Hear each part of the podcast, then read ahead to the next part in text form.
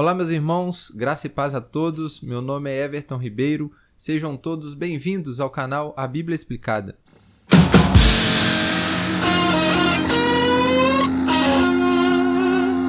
Hoje nós vamos estar dando continuidade ao nosso estudo expositivo da primeira carta de Paulo aos Coríntios. Hoje trataremos exclusivamente dos versículos 4 ao versículo 9 um tema onde Paulo trata de ação de graças, é onde ele pega para é, fazer alguns elogios àquele povo da igreja de Corinto, aos irmãos da igreja de Corinto. Ele faz essas, esses elogios para logo mais à frente vir com algumas repreensões àqueles irmãos. Então, eu vou colocar aqui agora na tela o texto bíblico que nós vamos estar tratando para você dar uma lida, pause o vídeo, leia o leia o texto para que não fique um vídeo muito longo. Então vamos lá. Analisando o primeiro versículo, a primeira parte que nós vamos analisar é, é, a primeira parte exatamente do versículo 4, que diz o seguinte: Sempre dou graças ao meu Deus por vocês.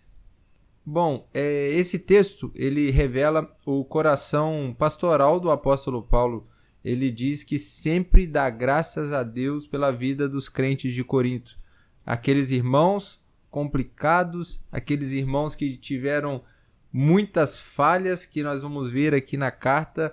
É uma igreja que tinha muitos problemas, dificuldades de tamanho assim inimaginável, questões que nós vamos ver que Paulo pode considerar algum crente de hoje, não só Paulo, mas os crentes de hoje podem considerar um absurdo aqueles irmãos, o que eles faziam, mas mesmo assim, Paulo diz que sempre dá graças a Deus pela vida desses irmãos. Eram irmãos de que realmente tiveram um passado bem difícil, talvez isso venha ao coração de Paulo.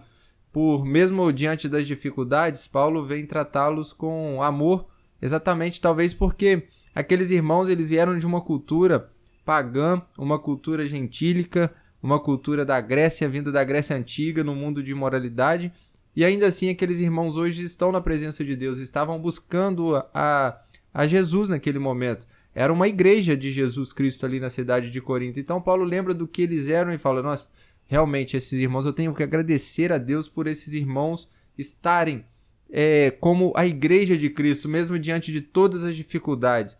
Nós sabemos e, e podemos concluir com isso que a igreja, é, ela não, uma pessoa crente que se converte, ela não amadurece do dia para a noite.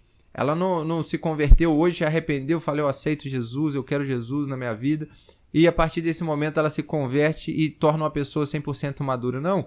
A pessoa ela precisa ser tratada e ela vai crescendo a cada dia que se aprofunda mais na palavra de Deus, a cada dia que ela tem mais conhecimento de Jesus, ela vai se, aprofundando e vai crescendo e amadurecendo com o tempo, não é do dia para a noite, ninguém amadurece do dia para a noite. E tal, e Paulo tinha isso em mente. Ele fala: "Não, eu preciso tratar esses irmãos, eu sei que esses irmãos, eles um dia vão chegar a uma maturidade melhor". Se nós analisarmos e, e lermos já a segunda carta de Paulo aos Coríntios, nós vamos ver que isso aconteceu. Ele fala para, parece de uma forma até mais madura, para uma igreja mais madura. E isso nós temos que ter em mente, que mesmo diante das dificuldades da igreja, sempre orar e dar graças a Deus pelos nossos irmãos que nós temos. E ele continua dizendo aqui agora no versículo, no final do versículo, né? Por causa da graça de Deus que foi dada a vocês em Cristo Jesus.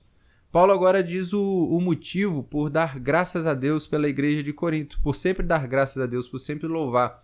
Quem pod poderia talvez imaginar que em Corinto teria uma igreja de Jesus Cristo?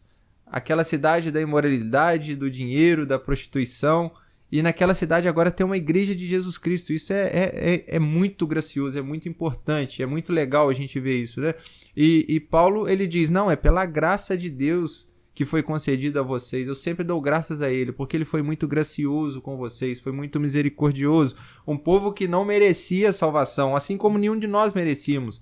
E ainda assim Paulo foi gracioso, com aquela igreja. E ainda assim, Jesus foi gracioso com aquela igreja. Jesus salvou aquele povo. Jesus trouxe aquele povo para a presença dele e abriu na cidade padrão, na cidade idólatra, fundou uma igreja de Jesus Cristo, onde Paulo havia pregado e fundado aquela igreja. Por isso, talvez Paulo já começa com um elogio para essa igreja, grato por ali ter uma igreja de Jesus Cristo. E depois, por mais à frente, ele vem criticar e corrigir os problemas dessa igreja, mas nunca esquecer da gratidão que ele tem por aquela igreja ser uma igreja de Jesus Cristo e pela graça que Deus concedeu a eles. E agora vamos para o versículo 5, que diz o seguinte: Porque em tudo vocês foram enriquecidos nele, em toda palavra e em todo o conhecimento. Esse versículo 5, ele causa um estrago nas mãos de pregadores mal intencionados, os chamados pregadores da doutrina, da teologia da prosperidade. Eles pegam exatamente esse iníciozinho do versículo e dizem: "Todos vocês foram enriquecidos". E aí distorcem o texto e falam: "Ó, oh, tá vendo? Vocês foram enriquecidos em Jesus, já tem todas as riquezas. Jesus já te deu toda, já te deu todas as riquezas. Vocês não podem aceitar passar por dificuldades financeiras. Você tem que declarar que você é salvo, que você é rico, que você pode. Toma posse da sua bênção. Aí aproveitam e dizem, né? Vem aqui agora à frente e traga uma oferta de sacrifício para você tomar posse da sua bênção. Então, mas não é isso que o texto quer dizer.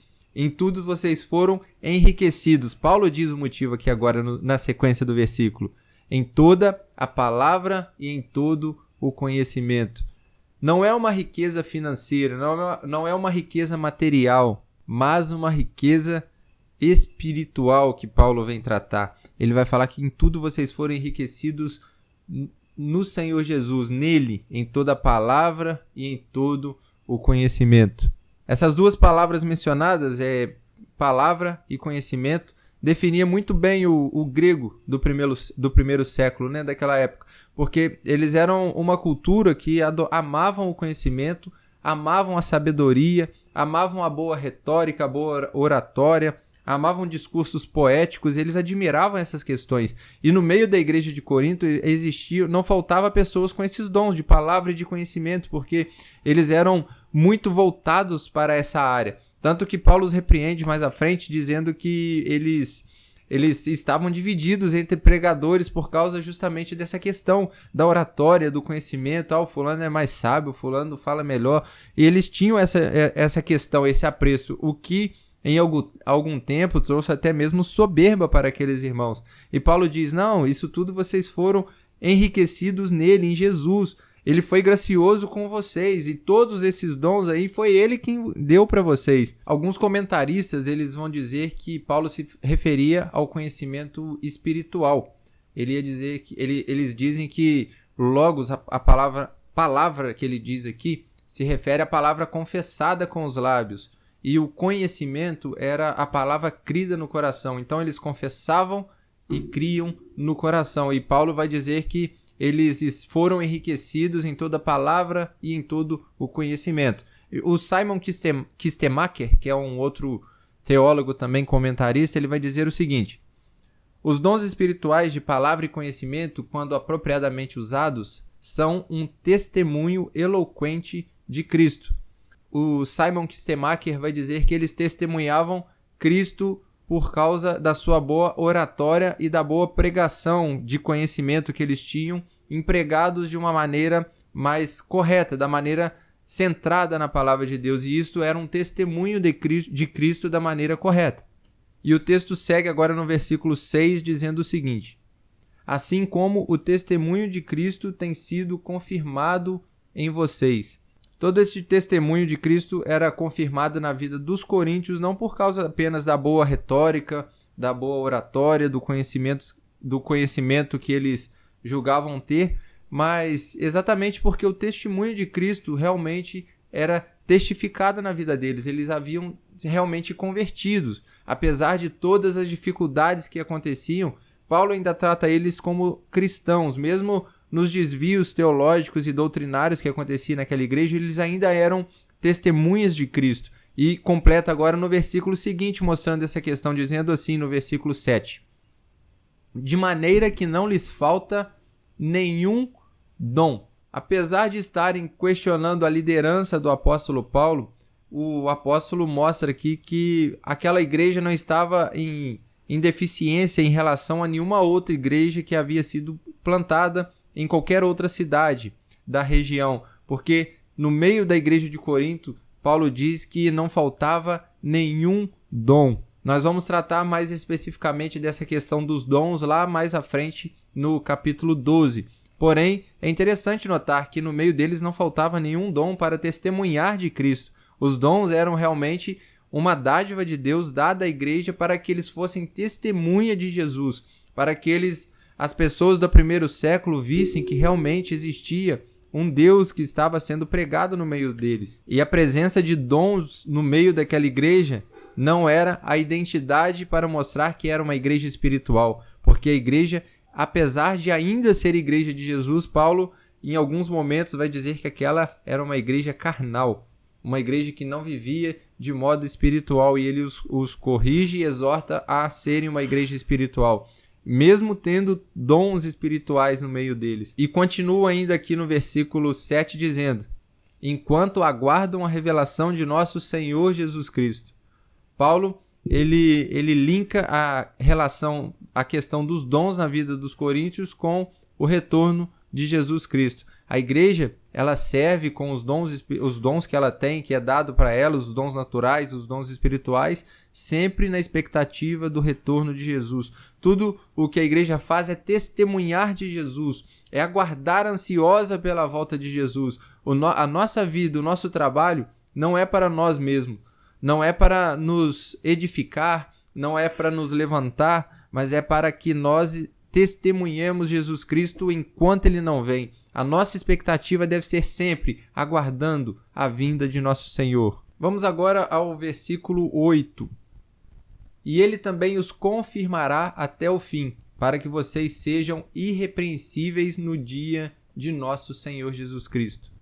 No versículo 6, Paulo diz que o testemunho de Cristo havia sido confirmado na, na vida dos coríntios. E agora no versículo 8 ele diz que Deus os confirmará até o fim para que sejam irrepreensíveis na vinda do nosso Senhor Jesus Cristo. Se nós testemunhamos realmente Cristo, se somos, somos uma testemunha de Cristo, nós podemos ter a plena certeza que Deus nos confirmará até aquele dia. Deus nos confirmará para sermos irrepreensíveis no dia de sua vinda. Nós podemos ter a plena convicção de que nós estaremos naquele dia. O texto aqui vai falar sobre o dia do Senhor Jesus Cristo, né? No Antigo Testamento, esse termo ele mostra a ele diz a respeito da, do dia do juízo de Deus, o dia que Deus virá para julgar todas as coisas. Eu vou deixar aqui na tela alguns textos no Antigo Testamento para que os irmãos possam ler. Já no Novo Testamento, esse termo alude ao retorno do nosso Senhor Jesus Cristo. Você também pode ler os textos que estão aparecendo aí na tela para confirmar essa questão. Mas uma coisa é fato: o dia do Senhor Jesus Cristo é tanto o dia de sua vinda quanto o dia de seu juízo. Será um único retorno, uma única vinda, onde Deus, onde o Senhor Jesus aparecerá nos céus e todo olho verá. E nesse dia nós podemos ter a certeza que nós estaremos com Ele para todo sempre a partir daquele momento. Nós nunca mais sofreremos nenhum tipo de dano, porque Deus nos confirmará até aquele dia. Se nós somos salvos, o que nos conforta é que nós vamos ver o dia do Senhor. E essa salvação ela pode ser identificada pelo nosso testemunho de Cristo. Se nós somos salvos, automaticamente somos testemunhas de Jesus. E o que nos mostra que somos uma testemunha de Jesus é uma vida de santidade, uma vida na presença dele, se nós vivemos uma vida de temor ao Senhor, se nós, quando pecamos, aquilo causa uma dor profunda em nosso coração, se nós sempre nos movemos ao arrependimento e a tentar uma mudança em nossas vidas, então realmente nós somos salvos, é porque nós temos o Espírito Santo de Deus habitando em nós. Efésios 1,14 vai dizer que o Espírito Santo é o penhor da nossa herança. Se nós temos o Espírito Santo, nós temos a certeza da nossa salvação, porque o Espírito Santo é aquela confirmação, a segurança de que nós seremos salvos, porque ele nos conduz a uma vida de santidade. Ele é o penhor da nossa herança, é o que Deus colocou, colocou para nós para nos mostrar e nos deixar sempre uma lembrança. Não, vocês têm o Espírito que confirma que vocês serão salvos nós temos, nós jamais perderemos a nossa salvação, porque Deus está conosco, o Espírito Santo dele habita em nós. Se fosse por nós mesmos, jamais seríamos salvos. Mas por causa do Espírito que habita em nós, nós podemos ter a certeza da nossa salvação. Aí lembro de Romanos que diz: Quem tentará acusações contra os eleitos de Deus? É Deus quem os justifica. Quem nos separará do amor de Deus? Ninguém. Nada pode nos separar. E agora no versículo 9 ele continua da seguinte maneira: Fiel é Deus. Na hipótese de alguém duvidar do que foi dito anteriormente por Paulo, Paulo ele coloca a seguinte frase: Fiel é Deus. Tudo isso se cumprirá porque Deus é fiel. Tudo isso se cumprirá por causa da fidelidade de Deus, não por causa da nossa fidelidade a Deus. Se fosse pela nossa fidelidade, nós jamais seríamos salvos, porque nós não temos a capacidade de sermos fiéis a Deus por nós mesmos. Só somos fiéis a Deus por causa de Jesus Cristo, por causa do Espírito Santo que habita em nós. Somente por causa disso nós podemos ter a plena certeza de que nós vamos alcançar esse dia. Nós vamos alcançar a, o, o final de todas as coisas. Nós vamos chegar até o dia que nosso Senhor vier se manifestar em glória para nós. Nós temos a certeza que nós o veremos naquele dia, porque Deus é fiel. Não por causa da nossa fidelidade, não. Por nós, nós jamais conseguiríamos. Certa, certa vez alguém perguntou ao doutor Russell Shedd a seguinte frase: Será que eu posso perder a salvação? O doutor Russell Shedd respondeu da seguinte maneira: Bom, isso depende. Depende de quem te salvou. Se foi Cristo quem te salvou, então é impossível, pois ele assegurou que e dou-lhes a vida eterna e nunca hão de perecer, e ninguém as arrebatará das minhas mãos. João 10, 28. Agora, se foi outro quem te salvou, então sim, é possível perder a salvação. Bom, se Jesus é o nosso Salvador, nós podemos ter uma certeza: que seremos salvos.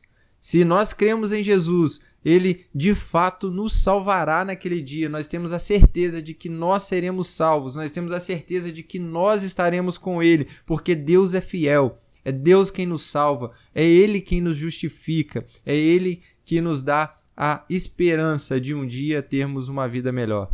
E o versículo continua ainda: Pelo qual vocês foram chamados à comunhão de seu Filho Jesus Cristo nosso Senhor. Essa certeza de salvação, ela se dá apenas devido à nossa comunhão com o Filho. Se nós temos comunhão com o Filho, nós temos a certeza da nossa salvação. Simon Kistemacher mais uma vez vai dizer o seguinte: O chamado é real quando o crente tem verdadeira comunhão com Cristo.